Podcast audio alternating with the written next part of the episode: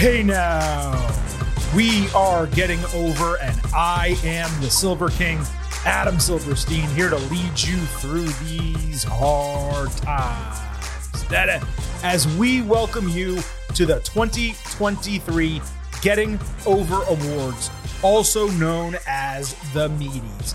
That's right, Getting Over is back for the fourth edition of our annual award show as we honor the best and brightest, as well as the worst and dimmest in professional wrestling over the last calendar year. We will be handing out 23 awards over the course of this special with nominees spanning WWE, AEW, New Japan Pro Wrestling, Stardom, and beyond. But as we said, only 23 will be lucky or unlucky enough to come away with meaties. Those award winners will have earned the majority of votes from myself, the Silver King, Adam Silverstein, Vintage, Chris Vannini, and you, our listeners, the Getting Over Heads. All of this as we put a bow on what was yet another wild year in professional wrestling. Though, through just a couple days in 2024, this year is certainly trying to give 2023 and 2022 a run for their money. Of course, this is our second of two 2023 recap episodes. We already published our 2023 year in review episode last week, and it has been a smash hit. So if you have not lent your ear holes to that performance enhancing audio just yet, be sure to find it in our podcast feed. It would not be an episode of the Getting Over Wrestling podcast if I did not remind you to follow us on Twitter at Getting Overcast, which is not only how we sourced nominees and ballot votes for these Getting Over awards, it is also where you can get episode drops, news, analysis, highlights, sending questions and comments, and so much more. All of that on Twitter at Getting Overcast. It is also where you can help turn the tables a bit and assist us getting over in winning an award of our own. That's right, we are up for Best Wrestling Podcast as part of the Sports Podcast Awards. You can find the ballot pinned at the top of our Twitter profile at Getting Overcast. And given it's a fan vote, we would love your support and help in achieving this honor. You know, Chris, the 2022 Getting Over Awards, aka the meaties were really the first complete set of honorifics in that it was the first time we got an entire year of wrestling with major events and fans under our belts since the start of this show. This is our fourth annual award, but it feels like the second edition where we have the entirety of the professional wrestling world to look at. Many of last year's awards were unanimous. This year, more than half of them were unanimous. However, those that were not were much closer than ever before. And I will say this off the top there are some surprise winners. When you went over the ballot and sent in your votes this year, Chris, did you find it as difficult as I did? I found a lot of these to be very difficult in that I either didn't feel very strongly about any of the options mm-hmm. or I felt very strongly about multiple options. And so it was like, man, how can I pick between these two? Or I, I can't really pick. I don't really feel strongly about picking any of these. So it felt like the toughest ballot we have had. I agree with that completely. Again, the, it was either obvious or it was how do I choose or it was I can't really differentiate that much between a couple of these. And I'm not sure exactly why that was the reason. Exactly. You know, like usually standouts are standouts. And there are certain categories where we're going to give you the winner and you're going to roll your eyes, obviously. Of course, it's that person.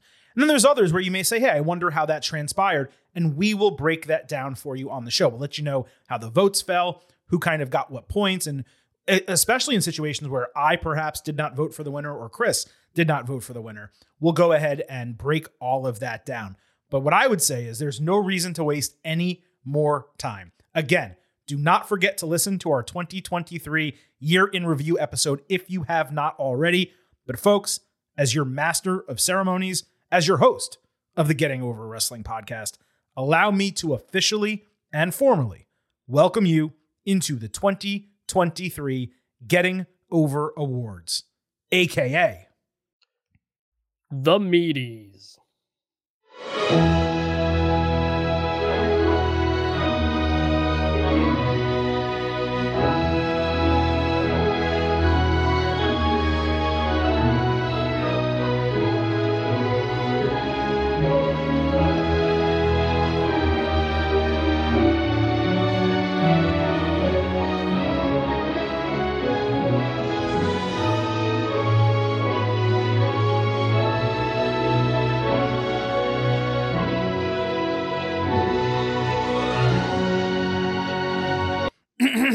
Mic check one, two. Thrilled to be here tonight as your host for the Meatys as the Getting Over Wrestling podcast welcomes you to a truly one of a kind award show extravaganza. Special thanks to Timeless Toni Storm for her support with our opening as we begin our presentation of 23 awards as voted on by our listeners, the Getting Overheads, along with myself, the Silver King, Adam Silverstein, and of course, Vintage Chris Vannini.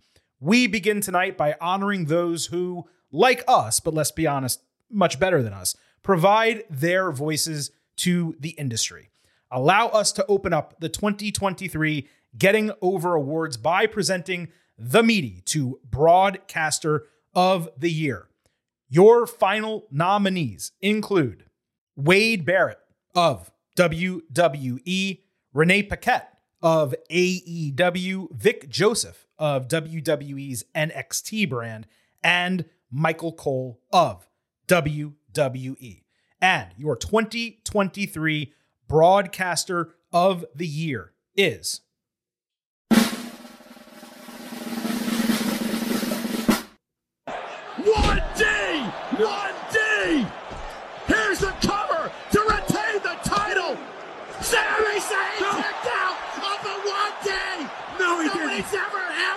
Kicked out of the one He didn't. I'm not. I, Bianca from the top rope, bad leg and all!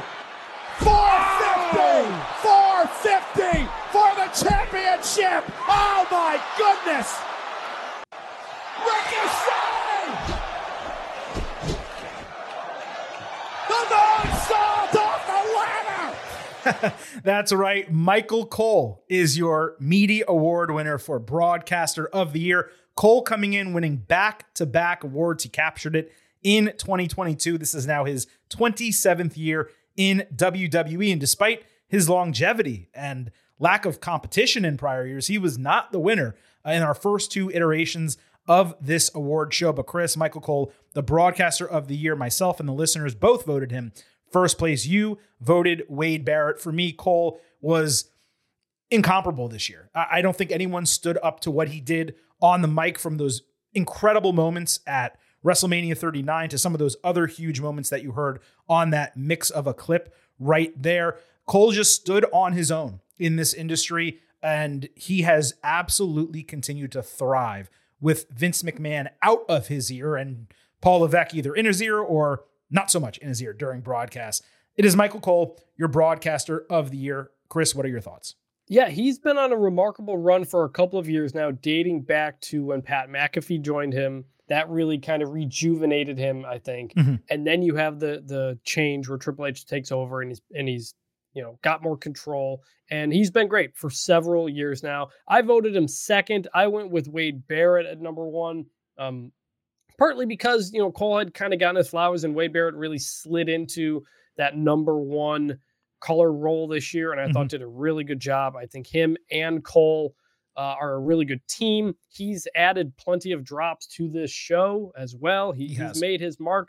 So I went with Wade Barrett with Cole second. It was close, but either way, that's a heck of a one-two punch of a team WWE has right now. It is. I mean, as far as I'm concerned, it's the best play by play man and color man together on the same team.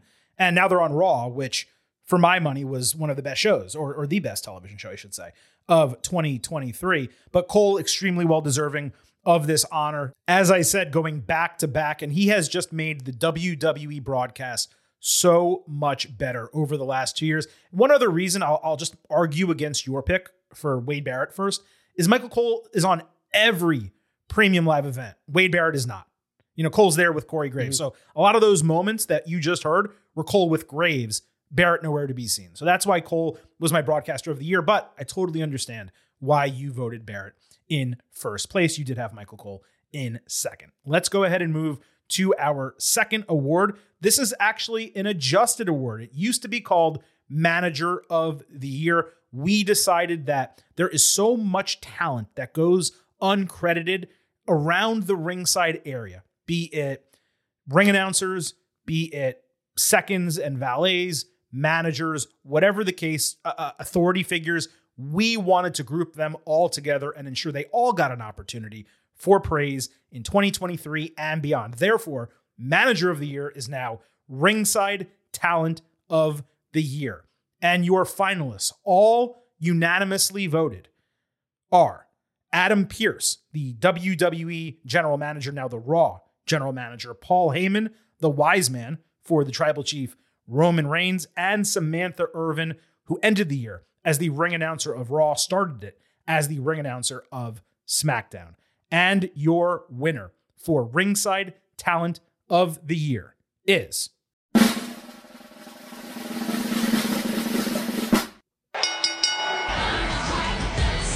Here are your winners, the team of Sonya Deville and Green. Almost no surprise here. Friend of the show, Samantha Irvin, is your ringside talent of the year. Chris, you and I both voted her first place here. The listeners getting overheads voted her second place. They lean towards Paul Heyman. But for me, when you talk about enhancing the presentation of a wrestling product, both in terms of in arena and certainly for the viewer at home, Samantha Irvin has done such an incredible job. I know this is a take that is going to bother people because they love Tony Chimel and they love this ring announcer or that ring announcer. For my money, she is number two all time to Howard Finkel. What she does is so freaking unique. She enhances the talent as they come to the ring, she enhances the way you feel when there's a title change or a big victory or a monumental defeat at the end of a match. Samantha Irvin absolutely shine throughout the entire year of 2023, and she deserves this meaty. Yep, she got my vote as well as you said. I mean, when's the last time like people talked about a ring announcer that much? You know, exactly. like she she really much carved out a space and a name in a job that it's kind of hard to do that. Uh, I, I, would put her among the greatest of all time, behind Finkel for sure. Mm-hmm. Not sure about uh, Tony Chimel, but there are very few who years later you remember their name, you know, and, and Samantha Irvin is going to be one, and hopefully is remains with WWE for a long time. She, the Chelsea Green, the Ludwig, the Ludwig Kaiser, mm-hmm. like she's just she's added little bits here and there. She hits the deep notes, she hits the high notes, total package. Well deserving of this award, and she's so. I'm, I'm surprised. I'm surprised the listeners went with Paul Heyman. I am too. Now he is the back-to-back unanimous manager of the year winner. So maybe they looked at it from the perspective of Heyman is just so freaking great that we have to give him his flowers. But that's also one of the reasons why I wanted to change this award because he just would have swept it every single year. Like it would always be Heyman. Mm-hmm. And look, credit to like Prince Nana and some of the other people who were nominees but not finalists. But Heyman's great as manager. You have to kind of broaden it a little bit. And that's why I'm glad we did it. And I'm glad both Samantha Irvin, by the way, Adam Pearce tied Paul Heyman for second place in the voting. So all three of them getting their flowers to a degree. Samantha certainly deserving of hers. You made a great point though before we move on. How often do people actually talk about a ring announcer? Not only that, at the end of the year, she stopped doing the Chelsea Green announce, right? It, one show. And it blew up as a controversy on the internet.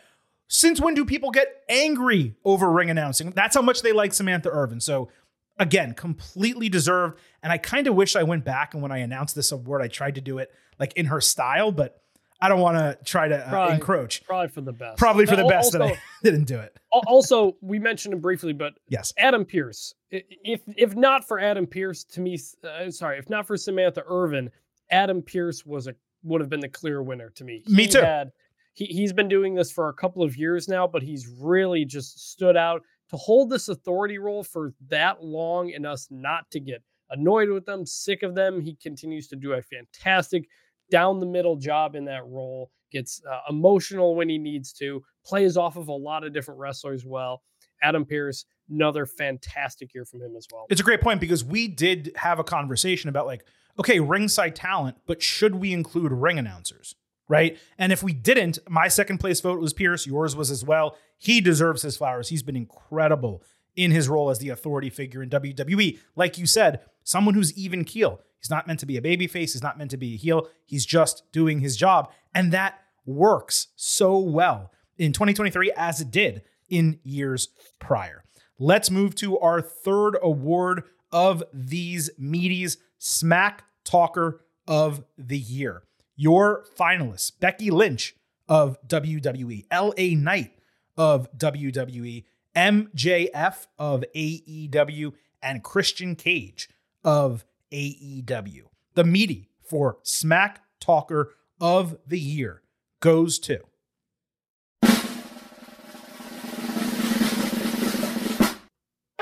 Hey, Roman. Uh, as far as where I'm looking, I'm the head of the table, so acknowledge me.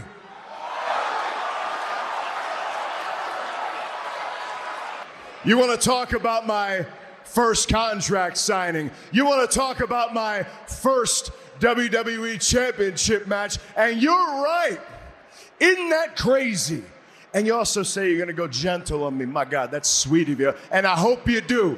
Because if right now you think that you're going to underestimate this man because it's my first time around, my friend, you are already beat. But I'm to put it to you like this Is this my first time? Hell yeah, it is. So I'm sitting here and I'm just thinking to myself, after only a single year, I'm sitting at the head of this table about to take your title, and it climbs so fast you don't even know what hit you. And by the time we get to Crown Jewel, you're going to be thinking to yourself, what the hell just happened? He just walked out with my WWE Championship. But see, you don't understand. Yeah, this is my first time, but I only need one time. Because while you failed over and over again, while you were busy doing suffer and succotash, I've been out here run one telling everybody whose game this is. Not yet. Because there can be only one WWE champion. Yeah, there can only be one me. Yeah, and guess what? It's coming up real soon, and there's nothing you can do about it, and that's not an insult. That is just a fact of life. I can't stop this gravy train. I can't stop the undeniable Kavorka, and I can't stop being the man they call the megastar with everybody saying, L.A. Knight. Your smack talker of the year, as you just heard, L.A. Knight. Yeah. Indeed. Unanimous winner of the award and deservingly so. MJF had won this back to back years 2021, 2022. Eddie Kingston the year before that. So this had been an AEW award for the history of these meaties, but LA Knight coming out on top. No shocker whatsoever. He was fantastic on the mic this year. This was the greatest example of his top tier mic work. A lot of times he would get a couple minutes here or there, but this segment with Roman Reigns him sitting at the head of the table and really almost put him over the top as the winner of this award, Chris, as far as I was concerned. Yeah, he was somebody who every time he came out to the ring, people were on the edge of their seat and wanted to know what he was going to say. And when you're that guy, you're winning this award. Uh, coming out to talk to Drew and Sheamus earlier in the year, talking to Logan Paul, talking to Roman, talking to Paul Heyman, everybody he got in front of, you just couldn't wait to see what he said. I, I have gone back and watched many an LA Knight promo segment uh, this year. Clear, uh, clear award winner for this one. Just again, an old school like style kind of promo. The guy who just kind of yells a lot, mm-hmm. but in a world where nobody else really does it anymore, it stands out. And people want to say he talks like the Rock and Stone Cold. Who cares, man? That's because it works and it's unique in this generation and everybody agrees with it, and everybody's saying LA Knight. Yeah. Becky Lynch, the only other unanimous vote getter. She was third place across the board. Uh, you and I both had Christian Cage second. The listeners had MJF second. Understandable. For me, MJF, just when he made the face turn, almost all of those promos fell off for me. I just I, I don't buy MJF the babyface the same way I do as him as a heel. Christian, exceptional work on the mic all year. As far as I was concerned, well deserving of second place, but it was an LA Knight and a runaway for me. All right, let's go ahead and move to our next award. It is pay per view or premium live event of the year. Our finalists AEW All In, WWE Royal Rumble, WWE WrestleMania 39, and WWE Survivor Series. And the meaty goes to.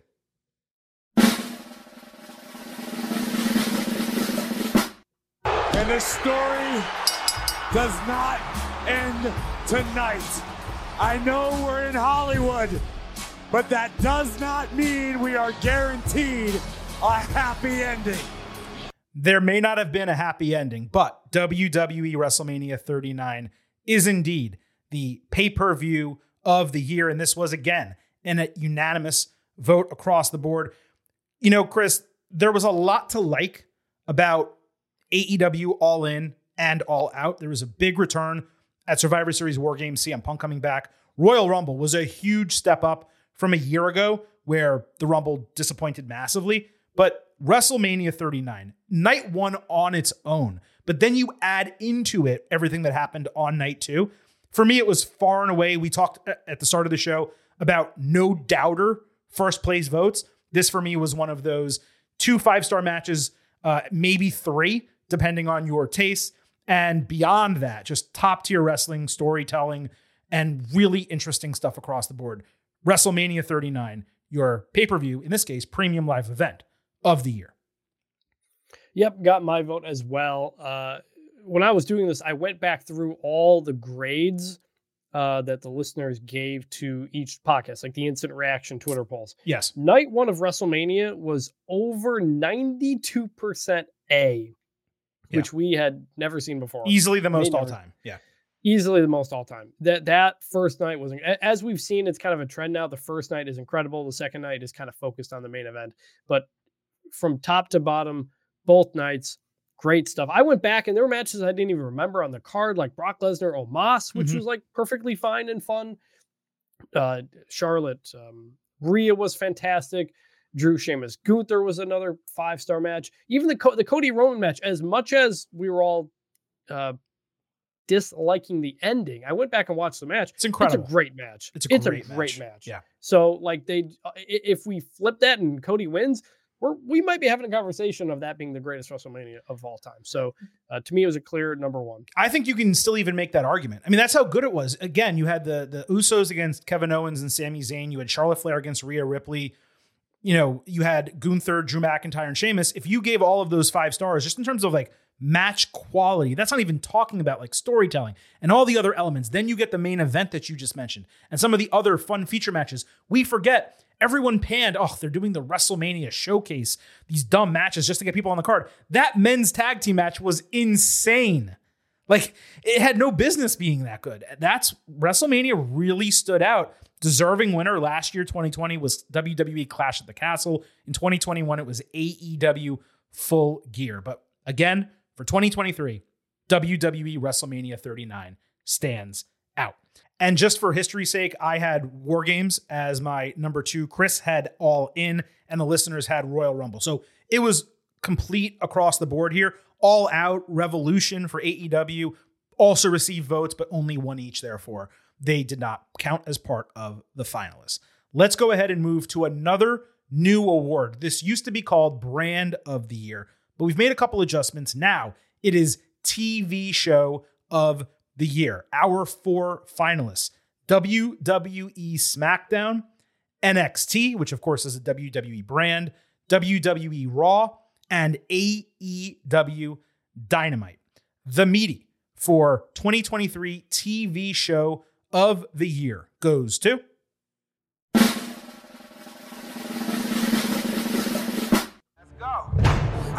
vision I see in my head, a melody buried deep into my soul. They call us crazy, we cutting the edge. Decided our stories are gonna be told. Break the rules, break the laws. This is the moment we change it all. Yeah, greatness. Yeah, it feels like greatness. Legendary in the making. Reach out and we take it. About to emerge, we on the verge, and it feels like greatness. Indeed, WWE's Monday Night Raw is the TV show of the year. Third straight unanimous winner across the board here. For me, Chris, this was just unquestioned. At the beginning of the year, if you wanted to say SmackDown was the best show, that's fine. And both you and the listeners did have it as your second place vote. But once we got past WrestleMania, and especially once like Roman Reigns left for half the year, that show just fell apart and Raw took the mantle and took it in a major way because not only was it for me the best show of the year overall, a lot of the episodes that we got of Raw in the second half of 2023 were some of the best episodes of television that WWE has put together in years. I, it deserves a lot of credit. The roster deserves a lot of credit. Raw, your TV show of the year. Yep. Uh, I, like you said, I would have done SmackDown earlier in the year, but post WrestleMania, once Roman was no longer really on very much, uh, it became Raw for a lot of reasons. The roster became more stacked, the commentary team was better. The second half of this year, like especially in the fall and the winter, a three hour Raw no longer feels like a chore. It's you know? wild. And and it it did for like a decade plus. Ever since they'd started it, it just always felt like a lot. But they've really just loaded up the roster. Everybody in this entire company is over, and it makes the show go a lot smoother. The storytelling is there. Even there's episodes where like Cody's barely on, and I'm like, where's Cody? Like, but it still doesn't make me dislike the show. So got a little bit repetitive there in the summer when Mhm. it was Judgment Day tag teams closing every show. But uh from beginning of the year to end, top to bottom, Raw was the most enjoyable wrestling show. Indeed. I gave NXT my second place vote. As you guys know, I just think it's completely underrated for what we get on a weekly basis. I'll also note that SmackDown had won this award three straight years. So this is the first time any show other than Raw won what used to be called Brand of the Year, but is now TV Show of the Year. Well deserved. The other thing I'll note, we just played that theme. They changed the theme at the end of 2023 into 2024. The new one is so bad that we used to criticize this one, but I actually appreciate it now a lot more having it heard in the, in a moment like this. It's not that terrible. The new one is way worse. It's been like 10 years since they had a good Raw. I know. theme, if we're being honest. I don't know why they can't figure it out. It is so immensely frustrating. Let's move on to our next award. This is another new award, promotion of the year. Once we decided to change brand of the year, we decided to split it up, do TV show and promotion. Our finalists for promotion of the year are New Japan Pro Wrestling, WWE, CMLL, and AEW. The meaty for promotion of the year goes to WWE.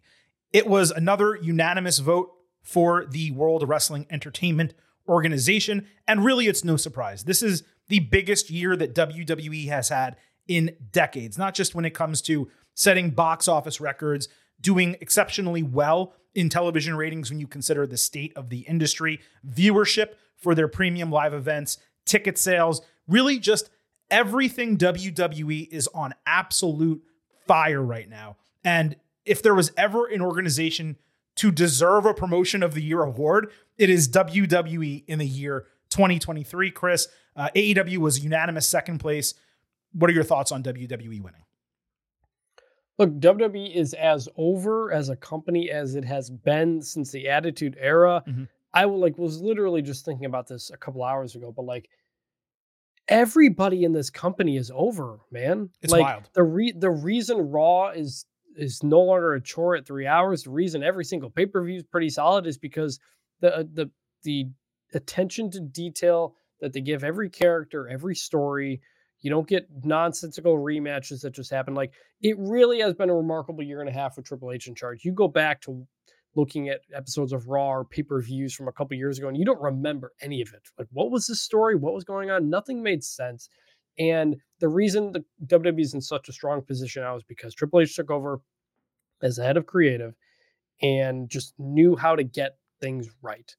And without a doubt, clearly WWE is on the upswing in all sorts of ways. Yes, the business is up from Nick Khan. You know, their TV deal is going up and all these kinds of things. But it starts with just having good television shows. That starts with the creative, the booking.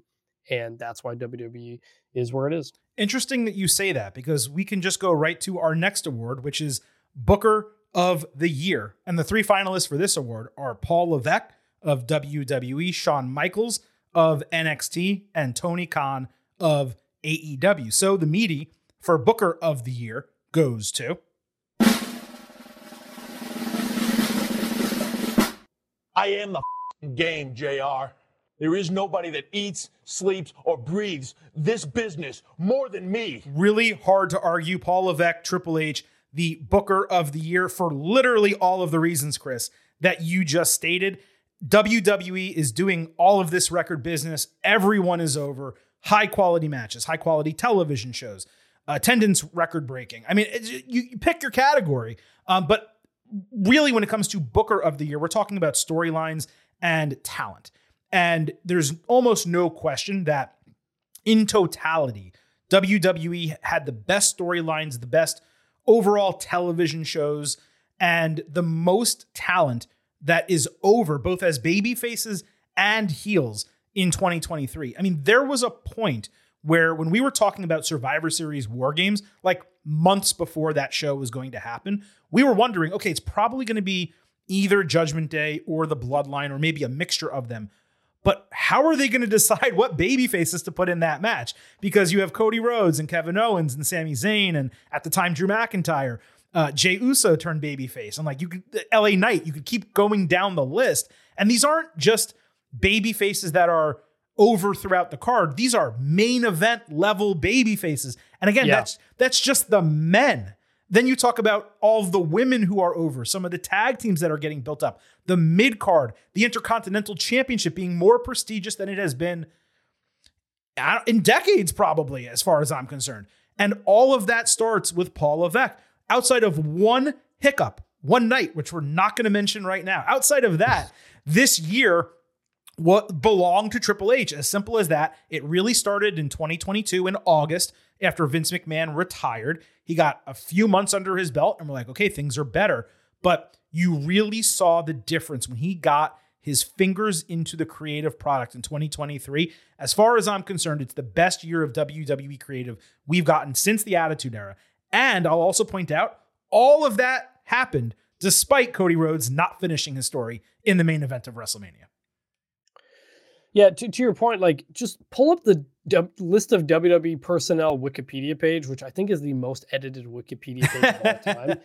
And if you just go through the roster, like the amount of people you could see main eventing a show right now is just so incredibly long. Yeah. CM Punk, Chad Gable, Damian Priest, Dominik Mysterio, Drew McIntyre, Finn Balor, Jey Uso, uh, Ricochet, Seth Rollins. I'm just like scrolling through all these names, men and women across the board.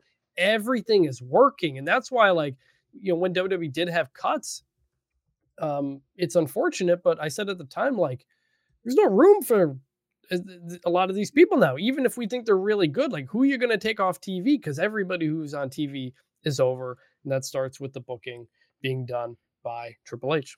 I'll note that Shawn Michaels for NXT was a unanimous second place vote getter, which really just goes to show how AEW has struggled in 2023, just because it's there's so much more.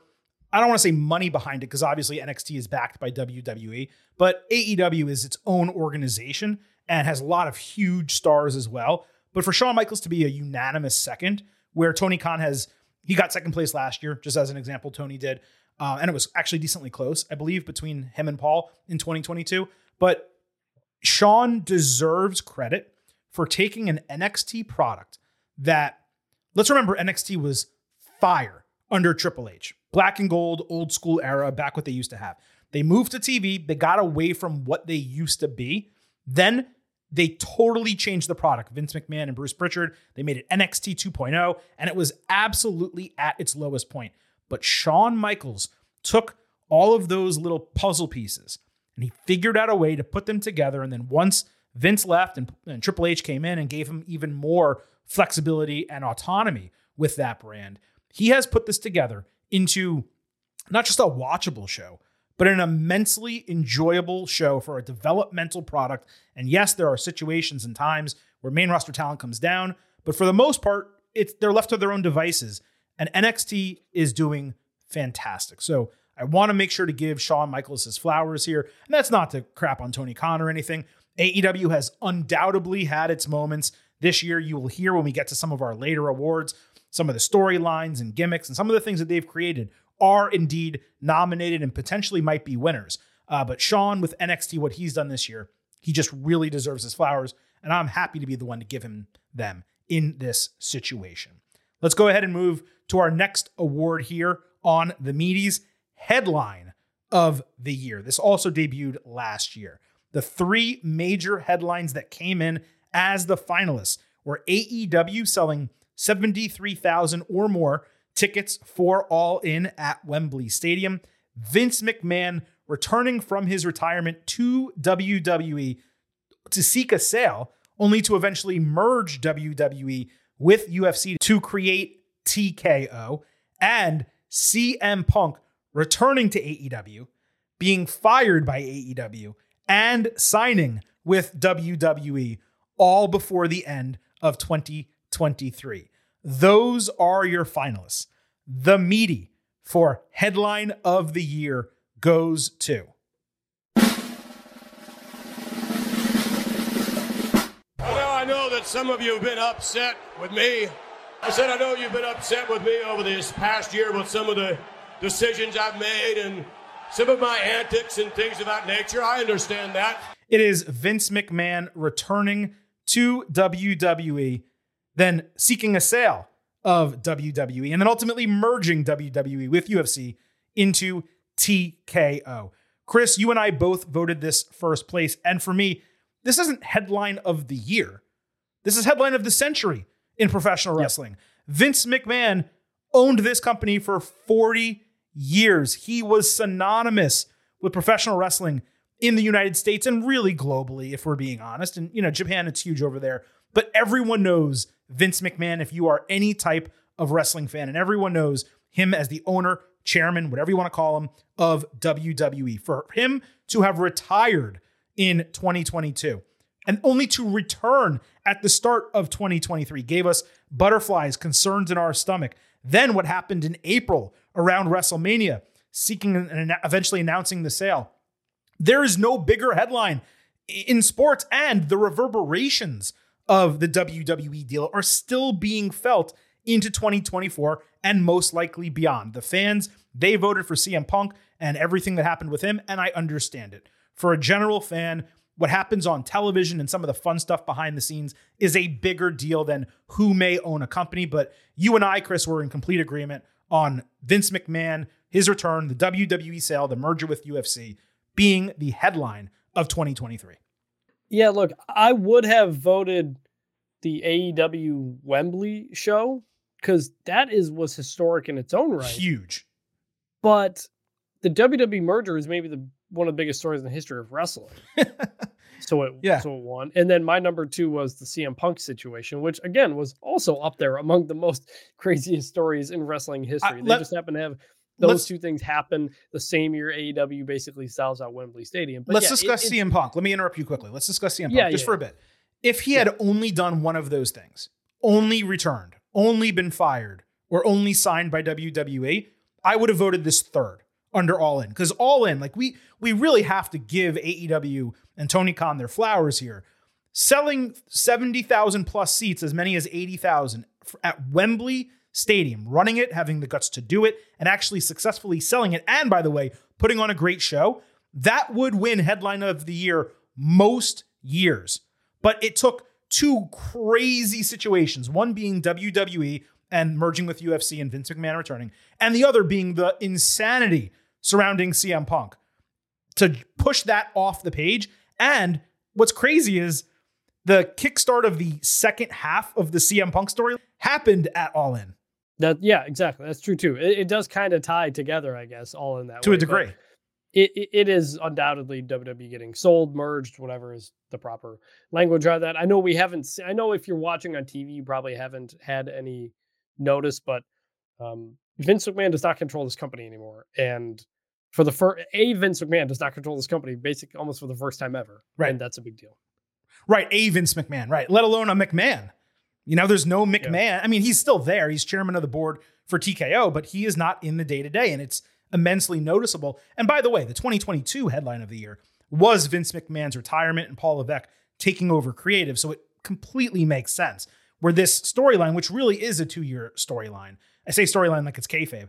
The headline, uh, this two-year story, would again win this award. It's really not a question. We have another new award. It is Entrance of the Year, which in 2023 absolutely deserved its own flowers. We have four finalists for this award, all of them coming from WWE. There were other nominees, but the finalists from WWE. Dominik Mysterio doing the perp walk at WrestleMania 39. CM Punk's shocking return at Survivor Series. Bad Bunny's entrance at Backlash. And Sami Zayn's return to Montreal at Elimination Chamber, right ahead of fighting Roman Reigns for the undisputed WWE Universal Championship. And the meaty for entrance of the year goes to.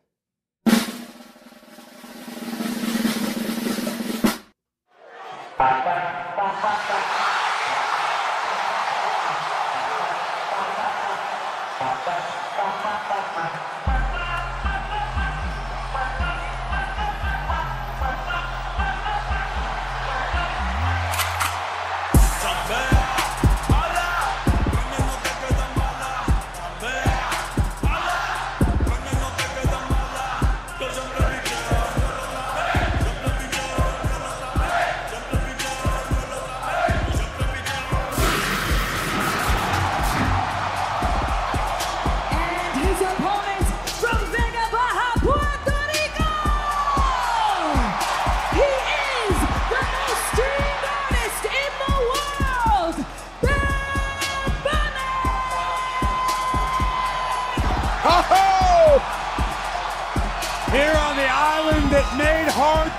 famous, Bad Bunny's got toys. It is indeed Bad Bunny at WWE Backlash. Everything from his song to the camera shots utilizing the drone, the pyro, Samantha Irvin's announcement, Corey mm-hmm. Graves there with the exclamation point at the end. You and I have talked about this all year, Chris. Every once in a while, we'll say, like, hey, how many times have you watched back that Bad Bunny entrance at Backlash? And I think you and I are probably at like 20 times plus each. That's how freaking good it is. Now, some of these other finalists, like Sami Zayn at Elim- Elimination Chamber, from an emotional standpoint, incredible. Because it's not just the entrance and him coming down to the ring, but the pre match moment where they, the fans in Montreal, will not stop cheering and chanting. The bell rings, everything that happened before that match actually got underway. It's an incredible moment with Sami. Dominik, the hilarity of him getting purple walked. Honestly, even if you combine Dominik with Rey's entrance, he took the low rider, he was out with Snoop Dogg. I mean, that was incredible as well, right? These were just top, top, top tier entrances. And the craziness about all of it is Elimination Chamber was February, WrestleMania was April, and I want to say Backlash was April also, but maybe it was the first week of May. They were all in a three month span. These three, the three finalists, the three highest vote getters, absolutely insane. But the Bad Bunny Backlash entrance is one of the most memorable in a long time, and it's well deserving of the meaty for entrance of the year. Yeah, this was one of those where I it was so hard to pick one. Like they're all, in, in any other year, like any of those three could. That Sami entrance wins most years, and the Dominik Yeah, one wins a lot of yeah. years too. Yeah. Exactly. It was an incredible year of entrances, especially in the WWE part. We didn't even didn't I don't think it was a finalist, but it was up there was uh Bryan Danielson's final countdown. It was uh, a nominee. Door. It was. Yeah. That was a really good one as well. But there were just so many good entrances this year. It had to it had to be Bad Bunny though. That's the one I've gone and rewatched the most.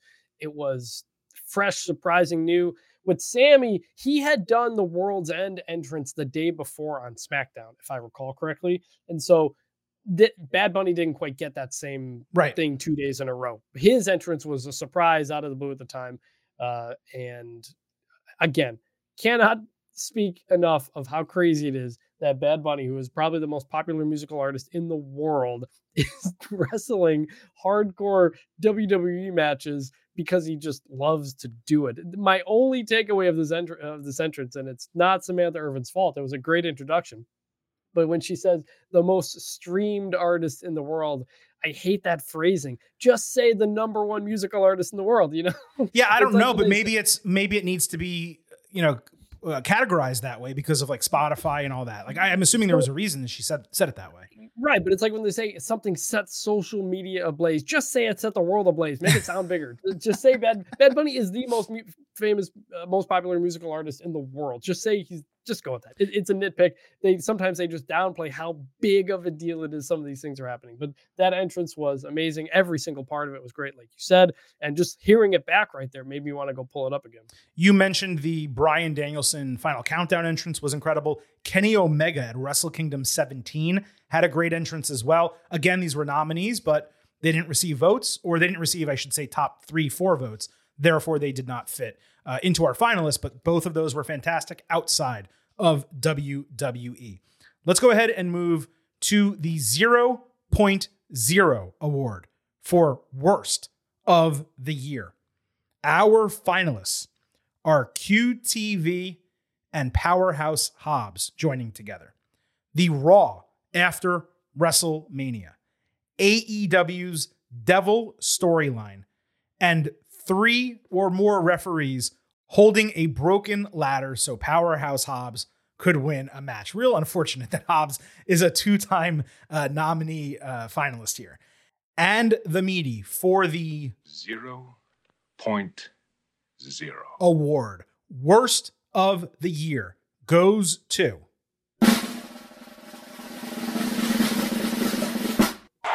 Wait, wait a second! What the hell? Lesnar just F5 Rhodes!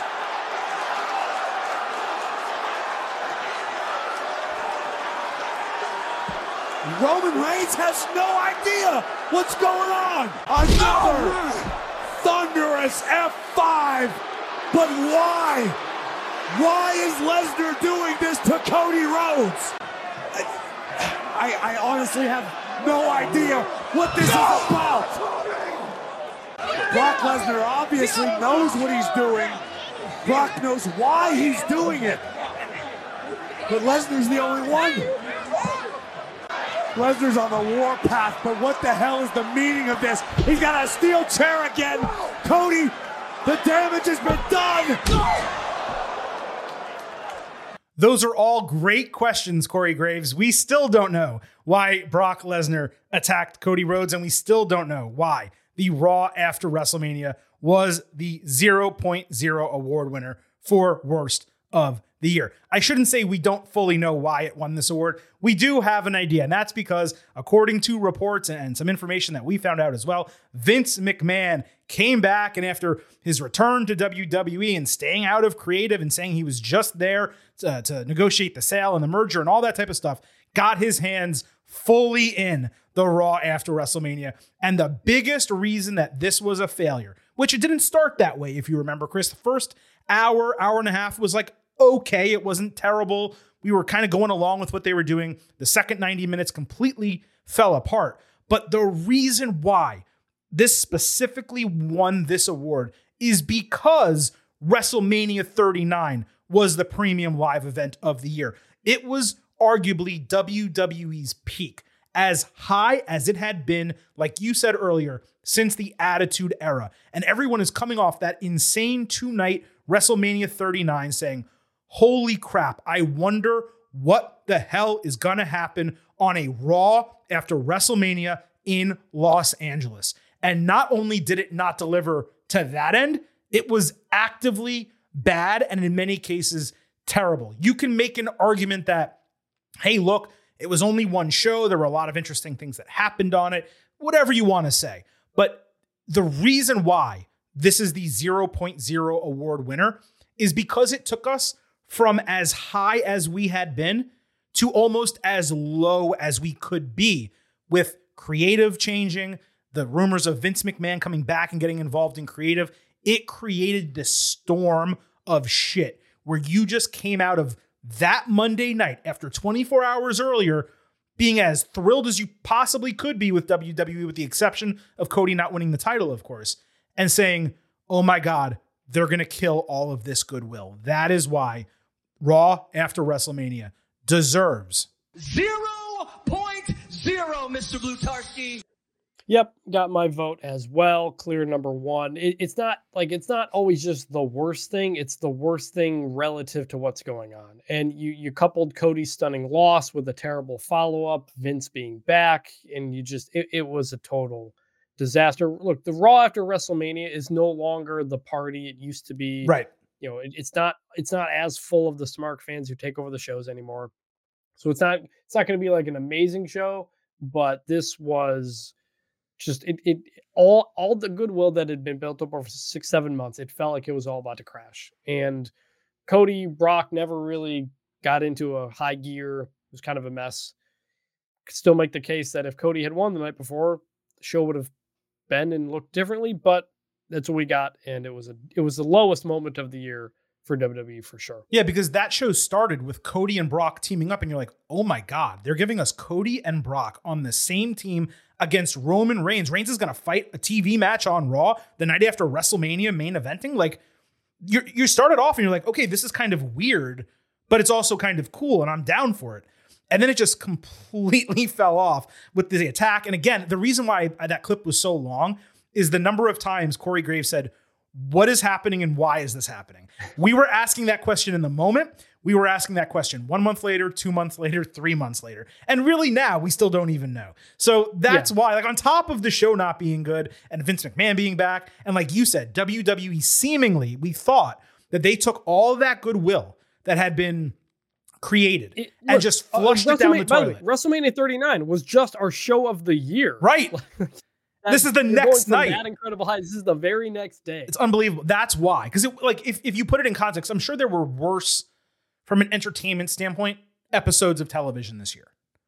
But it was like you said, taking the goodwill and flushing it down the toilet. We're just like, I can't believe they did this to us. Uh, we, we could spend forever talking about this. It's going to go down in history, this Raw after WrestleMania. My second place vote went to the Devil storyline for AEW. I just think it was a total mess. Yours went to QTV and Powerhouse Hobbs, understandably. It was really Hobbs being with QTV and really the existence of QTV at all. And the listeners' second place vote went to the ladder match spot with Powerhouse Hobbs just because it was so ridiculous. And it was a production error beyond the fact of it being. I see. I didn't. I didn't hate that. Like I didn't consider that a 0.0. The ladder broke. It's a big dude. You want to be safe. Get a new ladder. Look, it- I, but that's so weird. Like, Get a imagine new if, ladder. If, Ed, but imagine like if Edge with the flaming table, if he had had to like go grab another table set, it like it's just you don't have time. I was fine with it. I didn't think it was that bad. Well, it didn't win, and it was they were the only people who voted for it, the listeners. But it was a deserving nominee, at least as far as I was concerned. This worst of the year has been real tough in recent years. Last year, the debut of the Mogul affiliates one, just to kind of put everyone's head at where this was a year ago. Let's move on to our next award. This is the first year that this is actually an official award. We've kind of just given it out as a bonus award in years past, which is ridiculous. It should have been an official award the entire time. It is Big meaty man slapping meat. That's what I want.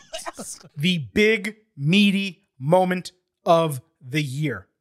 Your finalists for this award Miro against Powerhouse Hobbs, Brock Lesnar against Omos, and Gunther, Drew McIntyre, and Sheamus in a triple threat at WrestleMania 39. And I will clarify this is not necessarily a match award, could have been individual moments. There were some that were nominated, but those were the three finalists for Big Meaty Moment of the Year. And the meaty goes to Gunther, McIntyre, and Sheamus at WrestleMania 39. This was first place votes received here from the Silver King and the listeners, all of you getting overheads. Vintage did not even put this on his ballot, which is an absolute stunner as far as I am concerned. But You could make an argument this is one of the greatest WrestleMania matches of all time. And there's no doubt what we got here. He don't want no water. He don't want no bread. All he wants is meat. I mean, they needed to reinforce the ring post for this one. Reinforce the ring post. The beef's gonna be flying tonight, gentlemen. There, folks, was a lot of beef out there. There's a lot of beef out here. And for me, there was no question that this was the big meaty moment of the year. I will say Miro Powerhouse Hobbs, the meat chance in AEW, that was fantastic. It was my second place vote. But Chris, why don't you go ahead and explain to everyone what your big meaty moment of the year was? Yeah, it, it's not that it wasn't a great moment. I, I, have it up for match of the year later on in this in this uh, episode. To me, it just didn't feel like a as meaty of a moment as everything else that was on the ballot. And my number one was Lesnar versus Omos, which I went back and watched and it really is kind of just crazy seeing the size difference. And and that match was a heck of a lot more fun than I think any of us thought it was going to be. I think just the size of that, Brock getting up Omos for an F5 to me was big meaty moment of the year. My number two was Raquel Rodriguez and Nia Jax. Uh, again, extremely meaty. And number three was Ivar and Bronson Reed. Uh, I just when I when I did my ballot for this war, I just I thought about the meat. I couldn't stop thinking about the meat and which had the most beef flying around out there. And I just think Gunther, Sheamus, Drew are fantastic wrestlers. They're just not as meaty as everybody else on the ballot. I may need to clip some of those. I can't stop thinking about the meat. Uh, Gunther and Sheamus won this honorary award in 2022 because we did forget to include it in our balloting. Since you mentioned your third place vote, uh, the listeners agreed. They voted Ivar and Bronson Reed. The listeners and I both had Miro and Hobbs in second place. And I had Lash Legend body slamming Otis, which just happened at the end of 2023 yeah, on NXT. I'm okay if people missed it, but that was such a great moment. At the end, though, there is one conclusion that we can reach. I need some meat. Yeah. We do, especially on this podcast. Folks, it is now time to move to the 2023 moment of the year. Our four finalists MJF and Adam Cole hugging after All In. Sami Zayn turning on Roman Reigns at the Royal Rumble. Kevin Owens and Sami Zayn beating the Usos for the undisputed tag team championships at WrestleMania 39 and CM Punk returning to WWE at Survivor Series War Games.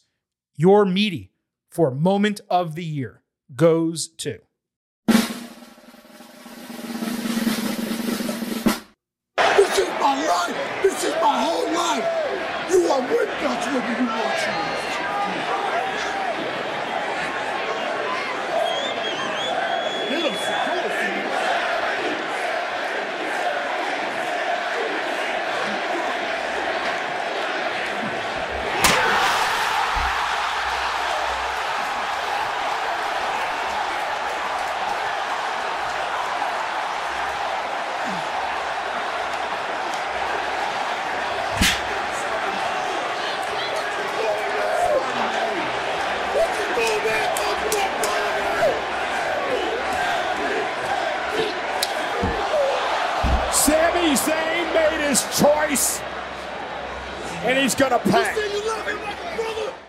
Sami Zayn turning on Roman Reigns at the Royal Rumble, your unanimous winner of the meaty for moment of the year. And Chris, you could really tell just by the pop from that crowd, which is the loudest singular pop of the entire year, that this was the top moment. There were so many big developments in the bloodline story just across 2023. You had the Sami Zayn chair shot here. You had, of course, Sami and KO beating the Usos at WrestleMania, which, of course, was a finalist here. You had Jey Uso super kicking Roman Reigns, Jimmy Uso, I believe, super kicking Roman Reigns, Sami and KO hugging on that SmackDown. There are just, you can just keep going with all these individual moments. But for me, for you, and clearly for the listeners, none of them was bigger than this moment at Royal Rumble, which led to the huge moment, the match at Elimination Chamber, which of course led to the big match, the tag team match at WrestleMania 39. Yeah, look, wrestling is about moments more than anything else, more than matches, feuds, what have you. And that's why we all agreed that this was the biggest moment. This was the biggest moment of the entire bloodline storyline, I think we which we could say, which Mhm. we have said is maybe the greatest story in pro wrestling history. It is. because of its longevity and everything. But this was the moment it turned. This was the moment we all said this is cinema, and we started making those jokes. And they nailed this part because Cody hit. uh, I'm sorry, Sami hits Roman with the chair. Jey's. You see Jey visibly upset. Roman's down on the canvas with the uh, shocked look on his face. The camera's down, looking up, perfect camera angle. And then Jimmy with the super kick, and they beat the crap out of him and Kevin Owens, leave them both there in the ring as Roman turns and looks back. Just absolute perfection, every single part of this. And this is when everything ratcheted up another notch for Cody, for uh, Sami, for Kevin Owens, for the Bloodline, for everybody. This sent us on the road to WrestleMania. And it's like this is the Royal Rumble, you know, like it wasn't somebody winning the Rumble that was the biggest moment of the show. It wasn't the title match. It was this at the end of the show. This is why you ended the show Mhm. with this. Uh, it was it was perfect. Yeah, everyone said, How do you not have Cody Rhodes winning the Royal Rumble as the main event of the show? This is why. Mhm. Because if you have a moment like this, it has to be the last thing to close out the show. One of the most memorable moments, as far as I'm concerned, in WWE history, and so momentous that this award, Moment of the Year, had been dominated by returns the three years prior. Cody Rhodes returning to WWE in 2022, CM Punk returning to wrestling with AEW in 2021, and Edge returning to WWE in 2020. CM Punk's return to WWE this year, which again, like first time in a decade, huge, ridiculous moment at War Games. That came a unanimous second, which goes to show how much it took to overcome that as moments of the year. And yet, Sami, Roman, the bloodline, they achieved it. Like I said, another unanimous award winner. Let's go ahead and move to the Mega Powers Explode Award. This is storyline angle of the year.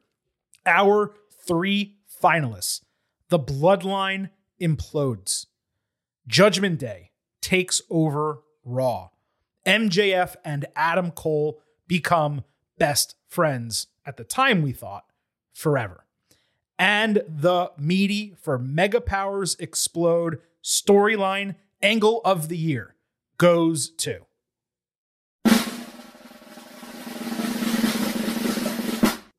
I main evented SmackDown. I main evented pay-per-views. I main evented WrestleMania. You know why? They know us now. I'm the right-hand man, main event Jey Uso, and it's all because of him. So guess what? You out, and I'm out too. Oh my God!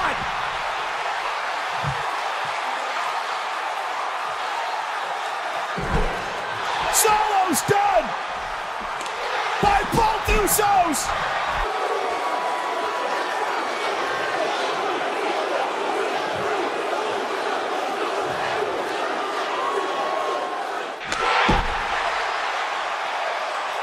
The bloodline is done as we know it. Roman's empire is crumbled. And two, Jey.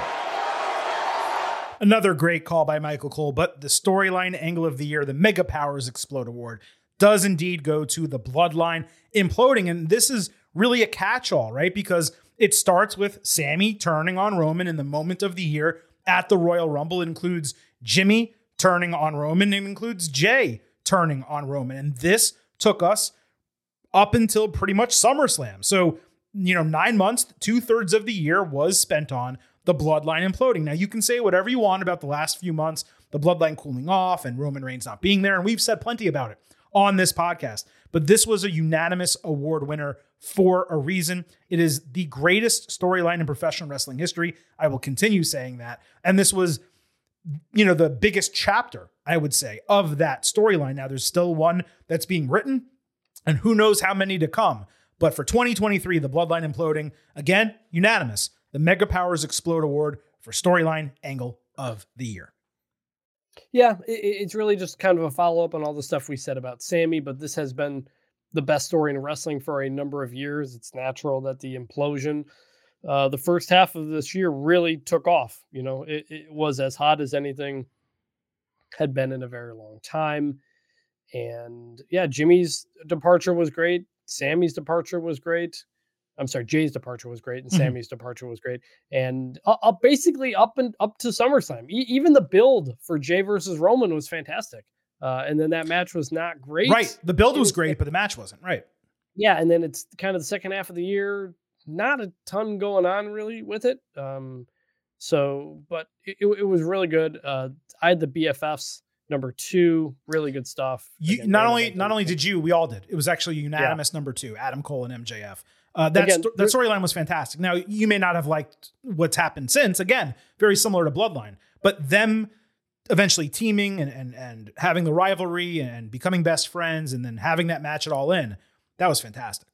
Yeah, uh, there's a lot of awards here that normally AEW would have won with something they did if WWE didn't have something that was spectacular. Right. And the blood and the bloodline implosion is an example of that. Again, which we have called the greatest story in wrestling history. It's tough to we probably beat. need to re we probably need to rename the award then, I guess, if it's if it's better than Mega Powers. The Bloodline Implodes Award. Yeah, maybe. I, I don't know. But like Mega Powers is the standard though, so usually you give it credit no matter what comes after it. Just to note, you know, the Bloodline story won in 2022.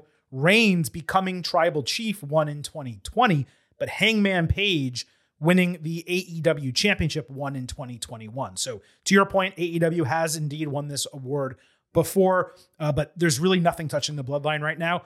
However, 2024 is wide open, right? It's the coldest it's been, the bloodline story. Let's see where it goes. Maybe something will surprise us. We'll check back a year from now. Let's move to the feud of the year.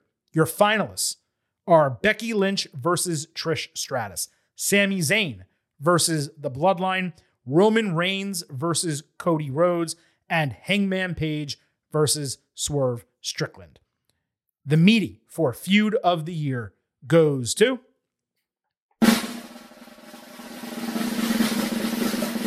Sami Zayn and the Bloodline. And certainly, uh, we don't need to explain it any further, Chris, because we just spent two whole awards on it. But it wasn't just Sami and Roman, it was Sami and the Usos, then Sami Zayn and Kevin Owens against the Usos. And then after they won the tag team championships, Sami continued feuding with them because they wanted them back. So it didn't just take place in that road to WrestleMania period, it did transpire into the early summer as well. Yeah, and I don't want to I don't want it to look like these three awards kind of blended together, moment, storyline, and feud. They are separate things. They are. Yeah. Everything that comes behind them shows that. It's just this one story had these big moments, these big feuds. Because I voted at number one. But my number two was Trish and Becky, Mhm. which was fantastic. Uh, for a number of months there and elevated both of them. It was really great. That, that's an example of a feud over something else. And then my number three was uh, Orange Cassidy and, and Jon Moxley. So uh, Sami and Bloodline win it, but there was some other good stuff as well. It was hard to pick one out of the rest. This was Mhm. just such clear number one. So myself and the listeners both had Roman and Cody number two, just mostly probably because of those promos that we got on that road to WrestleMania. I I just didn't. I just didn't think it was long enough. It was very short because the Sami. It basically was a month because the Sami stuff took took Mm. precedent. it was, but they were doing Reigns and Rhodes throughout because he had won the Royal Rumble, so they were Mm-hmm. doing their stuff. You just have to remember Cody supported Sami, so they kind of did it together for a short period of time.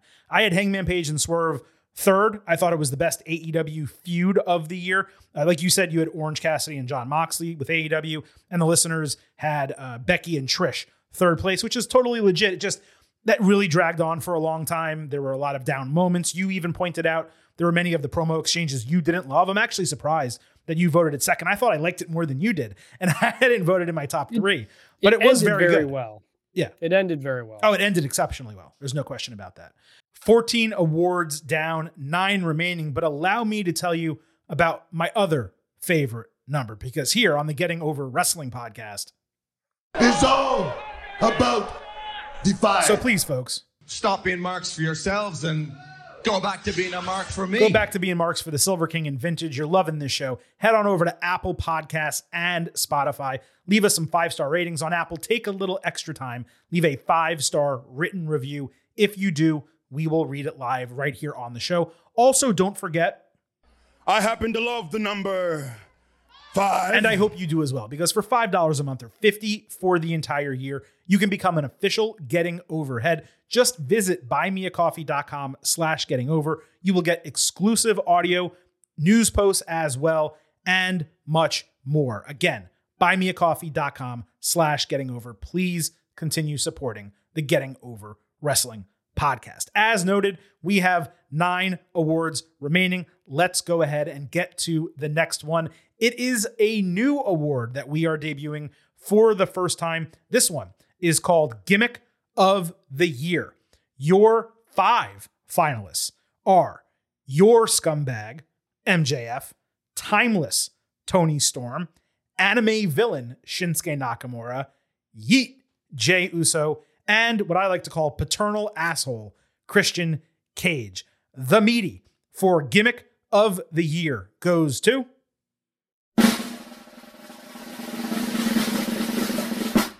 But here's the thing, Jungle Boy. I never wanted to be your father. I never wanted to be your father figure. You have a father, but your father's dead. Here's the thing, Pillman. Just like Jungle Boy, you had a father. Stop him. But your father was a legend in this business. Legend are other people's words, not mine. In my opinion, Brian Pillman, your father was average at best. And I'm quite sure he wouldn't mind me speaking on his behalf, saying he'd be, impa- he'd be appalled knowing his final contribution to this business was you. There are so many clips that we could have pulled, but paternal asshole Christian Cage is your gimmick of the year. This is a real interesting situation where he actually did not receive any first place votes, but he was the only nominee who received votes from yours truly, Vintage, and the listeners. My first place vote went to Shinsuke Nakamura. Obviously, you guys know I'm absolutely infatuated with his gimmick. Chris voted for your scumbag MJF, and the listeners voted for the babyface turn Yeet Jey Uso. But I had Kate Christian, and the listeners both had him in second place, and, and Chris had him in third place. For me, it's just a fantastic gimmick. Like, I get annoyed a little bit as it goes on, like uh, about the repetitiveness and like trying to force it into certain situations. But there's no question he's getting immense heat. We mentioned he was up for Smack Talker of the Year. If we had an award, which we don't, for Heel of the Year, maybe in 2024 we can consider adding Babyface and Heel of the Year, he would have been up for that. And really, just the way he has grown into this gimmick, I think it's the best work of his entire career. Christian has never been someone that interested me as a wrestler or a performer. Now, I'm actually when he pops up on screen, I'm very curious what he's going to say. Yep, exactly. He he he and he had been a heel before. You know, he had been a heel going into 2022 and all that.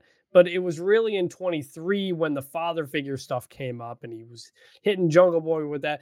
Let's let's not forget the entire Nick Wayne storyline. Well, that's the Nick point. Wayne's yeah. mom is with him now. Like it was truly wild. And in a business where uh especially in a company like AW where being a cool heel kind of gets you cheered, like MJF was kind of at that point. Christian's still getting booed like crazy. He, he's still doing classic pro wrestling heel fundamentals and it's working. Uh, I didn't get my first place vote. I went for Scumbag MJF because I thought his babyface turn um, has been real solid. I didn't think it was going to work, uh, but it did. He sold me on it. It got it was unfortunate because of the injuries and various things toward the end of the year that kind of derailed it. But that was my number one. Timeless Toni Storm was also really good. Want to give a shout out to her. We used her music uh, on the intro here. Just something that came out of nowhere and really just picked up a lot of steam. So shout out to her as well. Yeah, I got to tell you, the timeless gimmick, I know people love it. It just does not work for me at all. I don't care. I don't like it. It doesn't entertain me. Maybe just me. Different strokes for different folks, as they say. The listeners, you know, they voted for Jey Uso and the Yeet, you know, the babyface turn gimmick. I get it. He's immensely over. And if you're the listening audience and you're the fans watching TV, how could you not love what he did, starting with turning on Roman and moving over to Raw and everything that he's doing? I get it. For me, though, as I said, my first place vote was Shinsuke Nakamura. Nakamura is an incredible wrestler. He has been saddled with mostly crap uh, since moving to the main roster. Not that he hasn't been booked into things that are important, not that he hasn't been featured in main events, but Somehow, Paul Levesque has taken a Nakamura that we loved in NXT and come up with a gimmick and a presentation of him that is even better than what he was doing in NXT. It's the best Shinsuke that we've had since he was in New Japan. So for me, it was a no brainer for him in first place. But Christian, second place, it just made sense. And he's very deserving of gimmick of the year. Our next award is Comeback Wrestler of the Year. And we only have three finalists because all three parties engaged and voting selected the same three folks. They are Cody Rhodes, Trish Stratus, and Bryan Danielson. The meaty for Comeback Wrestler of the Year goes to.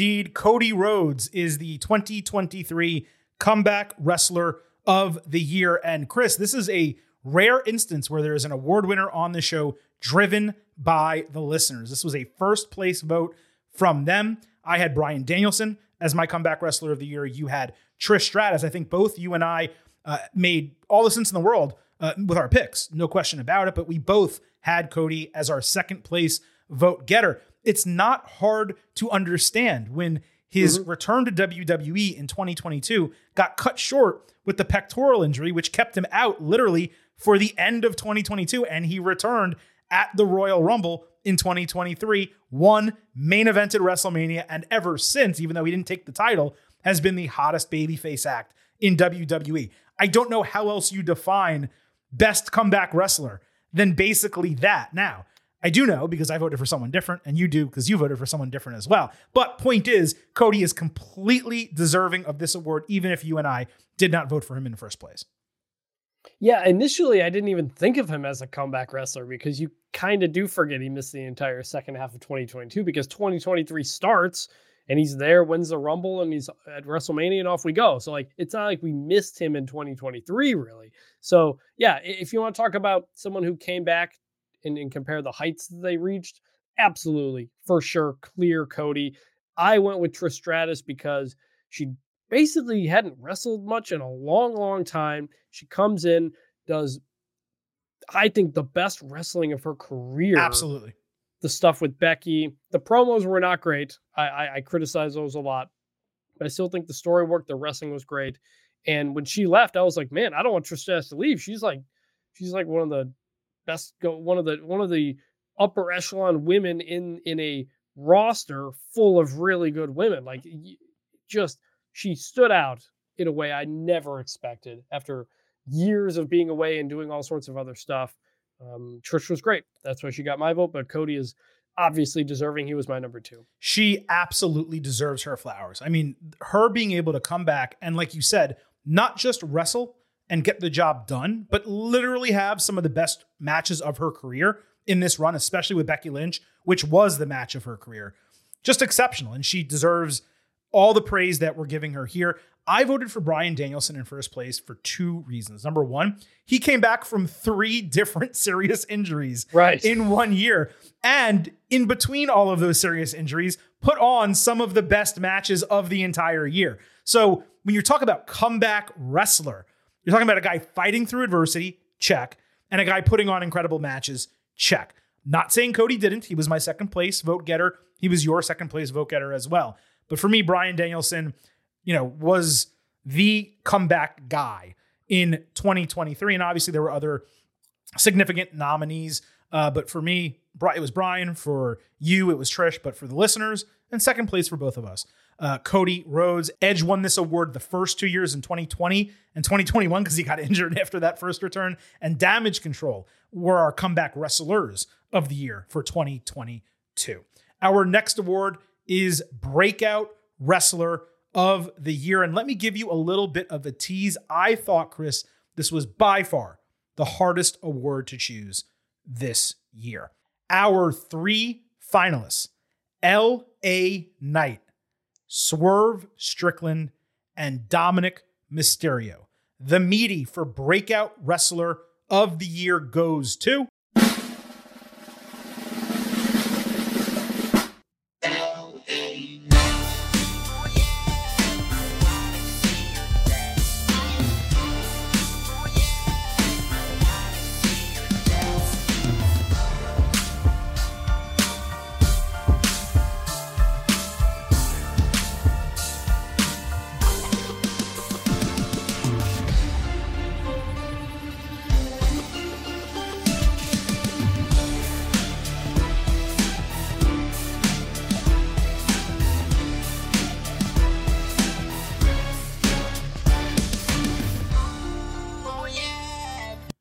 LA Knight, the breakout wrestler of the year. Your first place vote getter, Chris. Talk to him.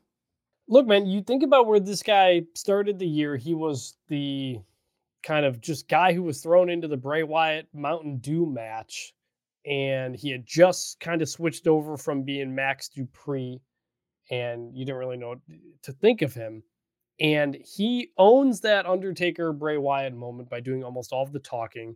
He goes from there and just can organically gets himself over. There's the crowd in DC that goes crazy for him. You're building up to money in the bank, and people are like, I want to see LA Knight versus Logan Paul. I don't want to see Ricochet versus Logan Paul.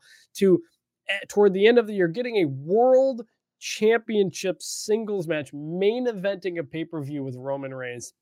I think when you talk about the beginning of the year when this company had no plans for him, no real thoughts, they just switched his gimmick back to main eventing show after show, main eventing a pay per view, championship title shot, number one merch seller. Uh, this was a tough one because there were a lot of good candidates, but LA Knight, I think it was the definition of breakout. When I had tweeted the nominees for this award, people replied to that tweet, "Oh, obviously it's Dominik. Like, of course Dominik is winning this award. It's, it's his year." And I don't blame people for thinking that. And just to go over it, the listeners also voted LA Knight first place. They voted Dominik third, Swerve second. And you really can't make an argument about Dominik not being a breakout star when he's been involved, not just in the ring, but in matches yep. and segments with so many major names. So he actually finished third. The second place vote getter was Swerve Strickland, who I voted in first. You guys know I'm a fan of Swerve, of course. Like it, has been going on for a long time. But when I think about breakout, it just, there's something that sticks in me about youth, where it's someone who hasn't been on a stage or had an opportunity to this level before. And for me, Swerve, where he started the year and finished, he started the year as another guy kind of in AEW, maybe the victim, right, of the 0.0 award with worst uh, of the year for the Mogul Embassy or, or um, Mogul mm-hmm. affiliates, mm-hmm. I should say, the way it debuted. And he ended the year as someone who I can totally see as AEW champion, just like in theory with you, LA Knight, we could now see as WWE champion. So it was a massive breakout year for Swerve, but LA Knight, it is so tough to argue giving him this award. Like you said, the way he started the year, the way he ended it, how hot he was. Like Swerve is popular. LA Knight is more popular than Swerve. LA Knight has people who I know who only casually watch wrestling or don't watch wrestling reach out and be like, "Oh, I saw this LA Knight thing," or "Who is that right. LA Knight guy?" My my dad, uh, who we convinced to go to SummerSlam with us, loves LA Knight. We cheered for him at SummerSlam. My brother got him an LA Knight shirt for Christmas a couple weeks ago. Uh, he loves him. Like yeah. like it, it, it really broke through in a way. I had Dominik second I mean, you can't argue. He had an incredible year. He main evented Raw, SmackDown, and NXT in the same year. Same he's week. The, yeah. Same week. I'm sorry. He's the most over heel in terms of gets the loudest boos in all of professional wrestling. Mm-hmm. If not for LA Knight having a meteoric rise, it would have been Dominik. I had Orange Cassidy third because to me, he finally made the step from gimmick to wrestler broke out in a way that I took him seriously. But as I thought about him more, like over the last couple of days and even here during the show, I should have had Swerve number three. That it, it, there's a good case for him for sure. Yeah, for sure. And this award has actually been dominated by women. Three straight female winners. The last two, Rhea Ripley in 2022, Bianca Belair in 2021. So the men came back and dominated this one, which is cool. I do think it's possible that Dominik Mysterio can be back as a nominee for 2024, depending what he does. Same with Swerve Strickland. It's one thing to mm-hmm. be hot, it's another thing to achieve. So those two could potentially repeat in this spot where someone like Ripley or Belair or LA Knight, they're not going to get another opportunity at this award. So maybe it was better for Knight to get it here, but nevertheless, a deserving breakout wrestler of the year, LA Knight. Let's move to our worst match of the year. We have four finalists here.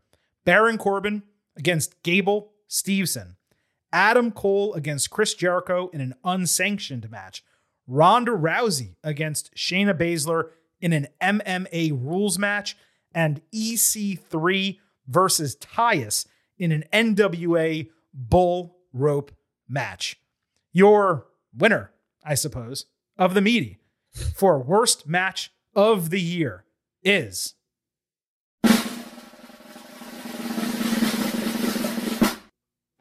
Shayna is the one who stabbed Ronda in the back. Shayna is why we are here.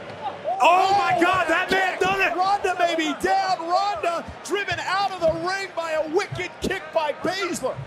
Ronda Rousey and Shayna Baszler in an MMA rules match. Again, Chris, another first place vote getter from you.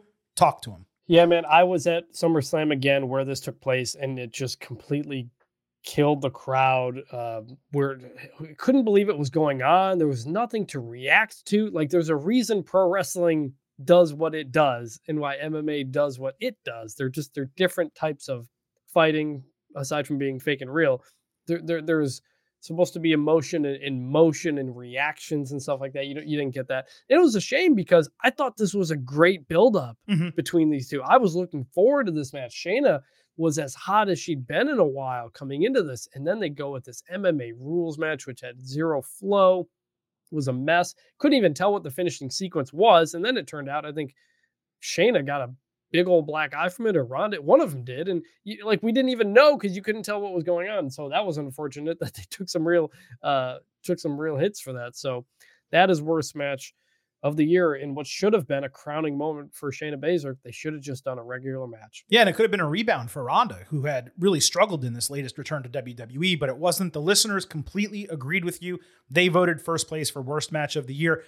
I'm going to make the assumption that Chris, you, and most of our listeners did not see this EC3 versus Tyrus bull rope match in NWA. I'm unlucky that I did eventually see it because I heard it was so bad. This was the worst match of the year, period. I don't care. Like, our award, our meaty goes to Ronda Rousey and Shayna Baszler. That's fine. My personal meaty goes to EC3 and Tyrus. This thing was an abject piece of shit. So, you know, go see that match if you want to just be disgusted with yourself. I don't want It- to now. It was absolutely horrible. In terms of second place finishers, myself and the listeners both voted for Adam Cole and Chris Jericho in the unsanctioned match. And I think it's the same reason why the listeners and you voted for Rousey and Baszler for worst match. It's just because it should not have been as bad as it was. And it was on an important show and it did not deliver at all. And, and that was that reasoning. Uh, I had Corbin and Stevenson third. You had the Casino Tag Team Battle Royal third. You had Corbin and Stevenson second. So just a lot of shit matches. But I will say this was one of the harder awards for me to determine, unlike last year, Chris, where the men's Royal Rumble won the 2022 Oh, yeah. worst match of the year. And that one was super easy. Let's switch up the flow a little bit and give a meaty to the 2023 match of the year. Our five finalists for this award Gunther, Drew McIntyre, and Sheamus at WrestleMania 39. Will Ospreay and Kenny Omega at Wrestle Kingdom 17. The Usos against Kevin Owens and Sami Zayn at WrestleMania 39. MJF versus Bryan Danielson at AEW Revolution, the Iron Man match, and Roman Reigns against Cody Rhodes at WrestleMania 39. The meaty for 2023 match of the year goes to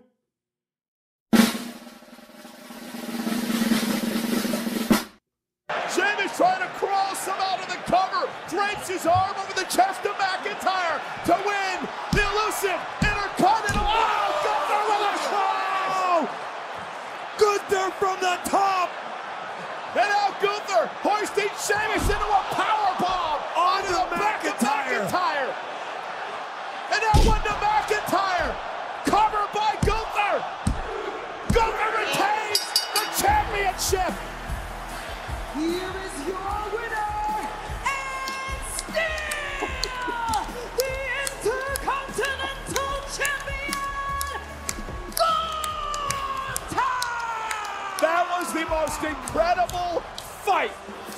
That's that what I it was. ever witnessed. That- That was that was a fight, all out brawl, pub brawl, whatever you want to call it. Those are three of the toughest sons of guns walking God's green earth. What you heard at the end there, by the way, was Michael Cole and Corey Graves clapping, giving a standing ovation to Gunther, Drew McIntyre, and Sheamus. Big meaty man slapping meat. That's what I want. That's what I want to see. That was our match of the year. Similar, Chris, to what we just discussed a moment ago with gimmick of the year. This did not receive first place votes from any of us, myself, yourself, or the listeners are getting overheads, but it did finish with the most voting points. Before we talk about the other match of the year finalists and, and ultimately who we voted for, this was incredible. I mean, it's one of those matches where when it concluded, you took a seat back after you could catch your breath and just said, Wow, I can't believe we saw something that great. And here's the truth, okay? On the Getting Over Wrestling podcast, I need some meat. and we love when they reinforce the ring post Reinforce the ring post. The beat's gonna be flying tonight, gentlemen. because Gunther, formerly Walter, has now won not one, not two, not three, but four straight match of the year awards. The first two coming against Ilya Dragunov, and then last year, the match against Sheamus at Clash in the Castle. And again, he's winning this year despite not receiving first place votes. But again, also with Drew McIntyre and Sheamus, let's give credit, back to back match of the year awards for Sheamus. This thing was an absolute, total, without question, Banger. And deserves its flowers. Yeah, this man, this was a tough category. Mhm. Like th- there were a lot that were really close. You could make the case for any of them. Again, I didn't I didn't vote at first, but I have zero qualms with it getting number one. Zero. Five star match. Agreed.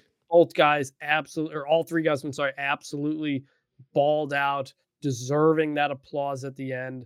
I didn't even realize four straight for Gunther. That's incredible. It's really just highlights just how good he is. Uh, very, very well deserved.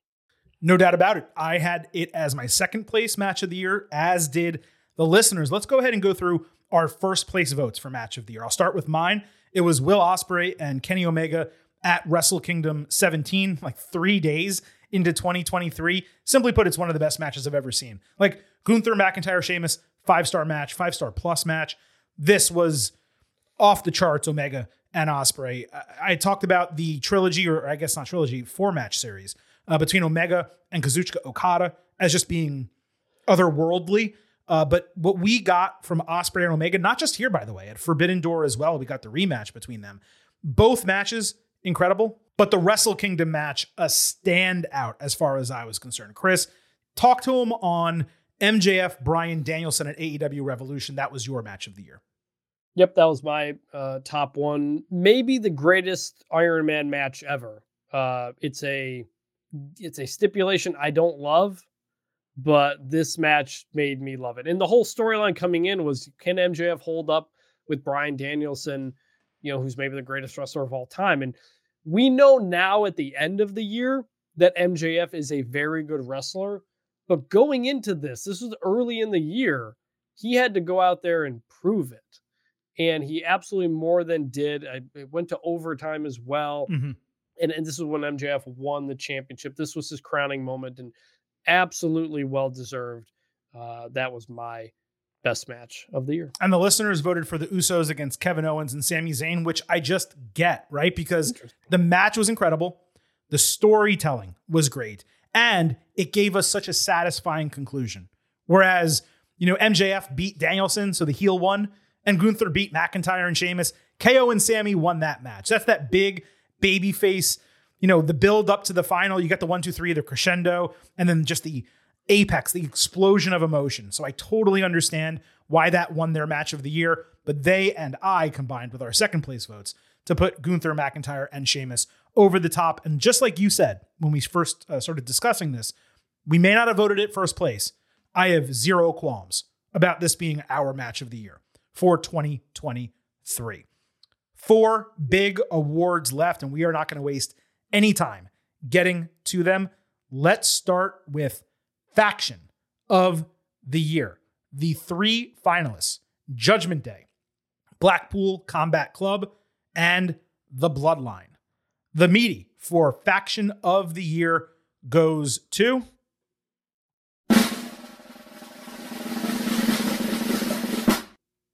If you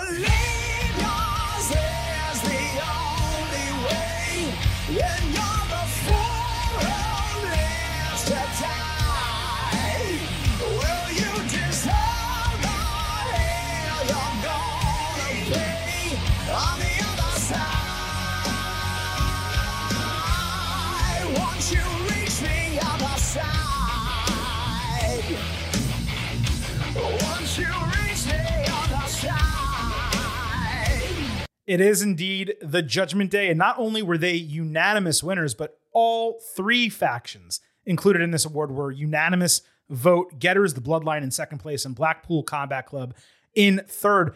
This is somewhat of a surprise to me because I put Judgment Day first on my ballot and I thought I was going to be an outlier. Bloodline would win and like I'd have to explain this away. But no, Chris, you agreed. The listeners completely agreed. And I think it makes a lot of sense, right? The Bloodline at the start of the year easily would have been faction of the year. It was super, super strong. But once a faction implodes, even though it's still a really great storyline and it won storyline of the year, part of it feud of the year, etc. Moment of the year was Sami uh, turning on Roman Reigns. When you talk about the entire year, the Judgment Day just got better and better and better. It was serious. It was comedic.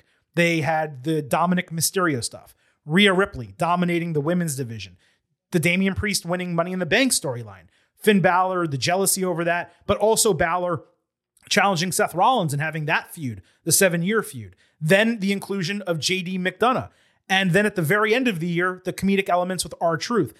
So much happened with Judgment Day over the entirety of 2023. It's really difficult to say that the bloodline over the second half, which didn't really do much of anything, or Blackpool Combat Club, which more than anything else just a group of really great wrestlers having really great matches here and there, could compare to Judgment Day. They win the meaty for faction of the year. And Chris, I'm glad that this was unanimous.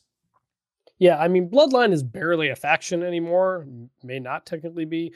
BCC is barely together. Judgment Day was almost from just after WrestleMania onward. Mhm. They were running Monday Night Raw. They were opening every show. They were closing every show with the tag team match. They had several interesting stories, several accomplishments, winning tag team titles twice, winning Money in the Bank, Rhea Ripley winning the women's title, Dominik winning uh, a North American title. They all had gold at one point. You know, like it's it- Judgment Day is going to be up there among like the best factions or the most accomplished factions in WWE history. Like it, it really should be, and we've we've we've praised them throughout the year of just being a terrific example of a team and that they all elevate each other. They've all been helped by this coming together. There have been times where they've teased dissension and we're like, no, we don't want the dissension. Like they're, they're all doing a really good job here. Right. and They've worked through their problems and stuff like that. So clear, obvious, I think, number one,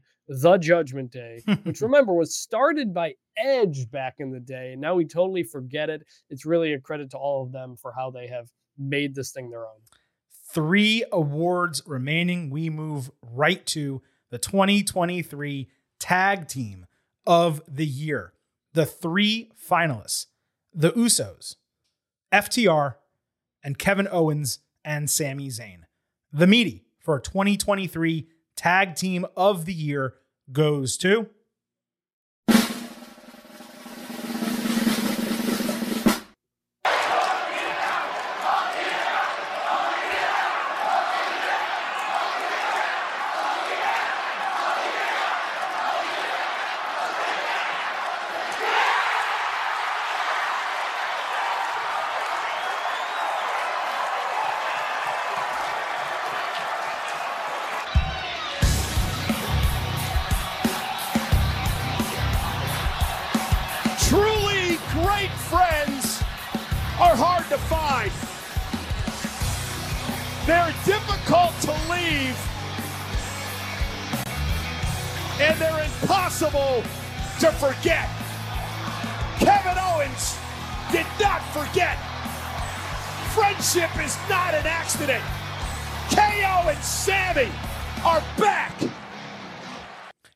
Have even been a question that Michael Cole was broadcaster of the year? All these individual clips just have these Yeah. incredible calls. But Kevin Owens and Sami Zayn, your unanimous tag team of the year. And I think this does make a lot of sense because it's not just them teaming together in the ring and having great matches, which they did, but it was the storyline of them coming back together. They did have a real decent title run after they grabbed the championships, and also the friendship angle.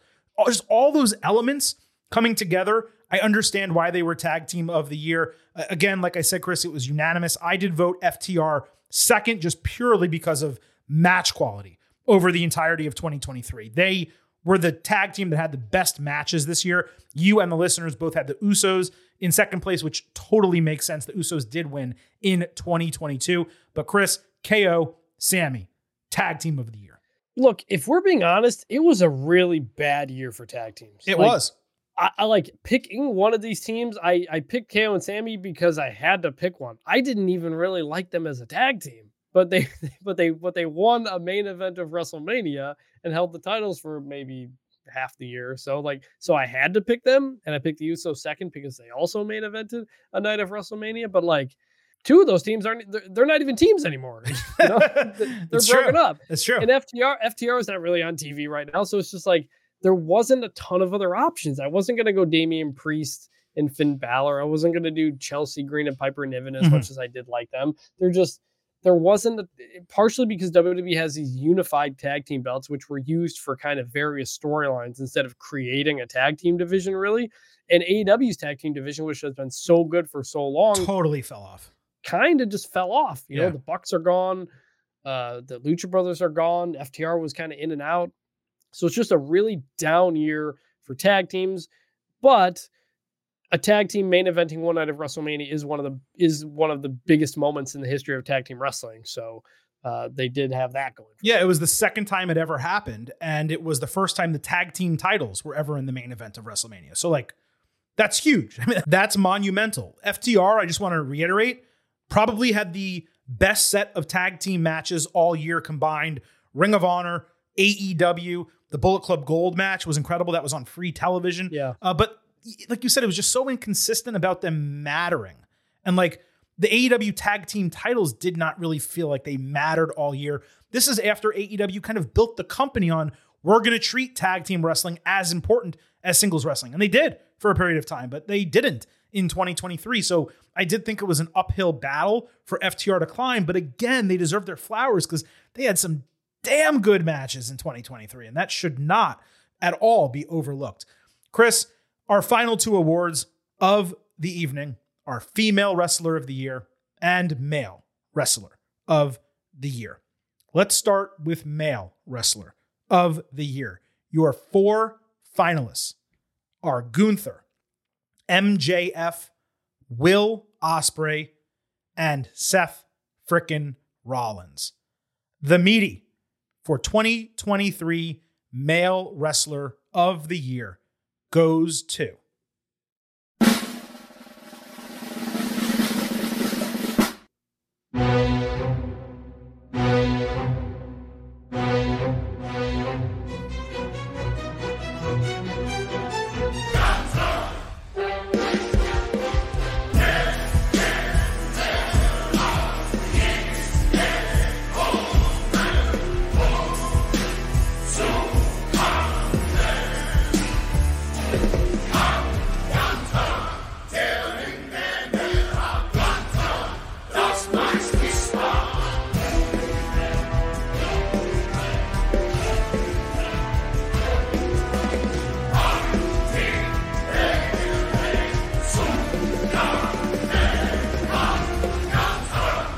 Indeed, Gunther, the male wrestler of the year, a first place vote getter from our listeners, second place from the Silver King and Vintage, a entirely deserving award winner here. He came close in 2022, though Roman Reigns entered as back-to-back winner of this award, and he was unanimous last year. I believe Gunther was a unanimous second place, if memory serves. Chris, we can talk about who we voted for in first place coming out of this, But between the match that he had at WrestleMania, some of the other individual Intercontinental Championship matches, you can talk about everything from Chad Gable to The Miz and everyone in between. Also, setting the record for longest Intercontinental title reign in history, making that championship actually mean something again. He is a more than deserving award winner as Getting Over's Male Wrestler of the Year. Yeah, he th- this was another award. Like you could have made the case for everybody. Mhm. You, you really could have. It was tough, but but Gunther, again, no qualms about it. Has several match of the year candidates. Had our match of the year. The record and kind of like everything you just laid out. Like there, he he. Also, by the way, the Royal Rumble. He was the last guy eliminated yeah. from the Royal Rumble. Great point. Uh, which which I think he started. Did he open the Rumble? Did he go almost to the end? I don't remember, but he had that great finish with Cody at the end. Just an incredible year for him in every single way.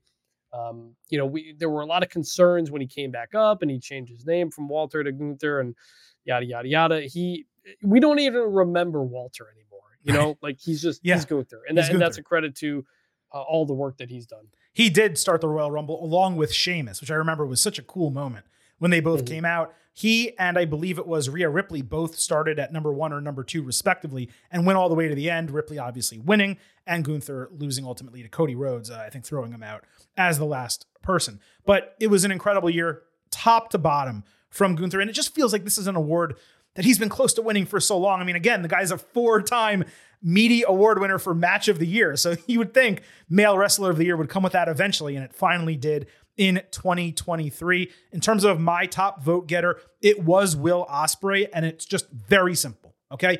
Yeah, you don't see him that much on television in the United States. I get it. When you consider the best matches of 2023 and who was in the most of them, it was Ospreay. In New Japan, in AEW, it was Ospreay. Incredible. Just the resume was ridiculous. He was incredible in 2022 as well, but Roman Reigns, what he did from a character standpoint, from a match quality standpoint, overtook him. Reigns not even a finalist this year. I feel like a lot of us are forgetting what he did over the first uh, four you know months of the year, from January all the way until April, and obviously all the way into August. Reigns, someone who 100% could have been considered here, but he was not. I don't even know if he was a nominee for the award. Certainly was not a finalist. I went with Ospreay. Chris, your choice for uh, wrestler of the year was indeed MJF out of AEW. Yeah, look, he officially became the face of the company. He won the title. He became the longest reigning champion of all time in AEW. He beat Bryan Danielson to win it. He beat Kenny Omega to keep the streak going. He main evented uh, arguably the largest ticketed wrestling crowd in history Mhm. at All In at Wembley Stadium. And in the second half of the year, he carried this company on his back because there were lots of injuries, things that happened, things that changed, and he had to go out there and make it work. And he often did. And he was hurt uh, in the Jay White match, has a great match with Jay White. He's hurt going into the Samoa Joe match, has a great match. Uh, just really established himself as one of the best people doing it in the business today, maybe the best. That's why I had him as my number one pick. No, again, no issues with Gunther. Oh yeah, I really, but I really thought MJF uh, had an incredible year in AEW. And the listeners had Seth Rollins second for Wrestler of the Year, and I get it, man. Workhorse completely established a brand new world championship in WWE, had multiple awesome feuds, great matches, great on the mic. Like, as an all around performer, if we had that award, maybe Seth Rollins wins, like Workhorse or all around performer of the year. I would understand it. So, legit from them, and you and I both voted him third place. So, again, makes complete sense for Seth Rollins to get his flowers here as well. That brings us to our final award of the evening. It is the 2023 Getting Over Female Wrestler of the Year. Our three finalists Rhea Ripley, Becky Lynch, and Iyo Sky. The meaty for Female Wrestler of the Year goes to.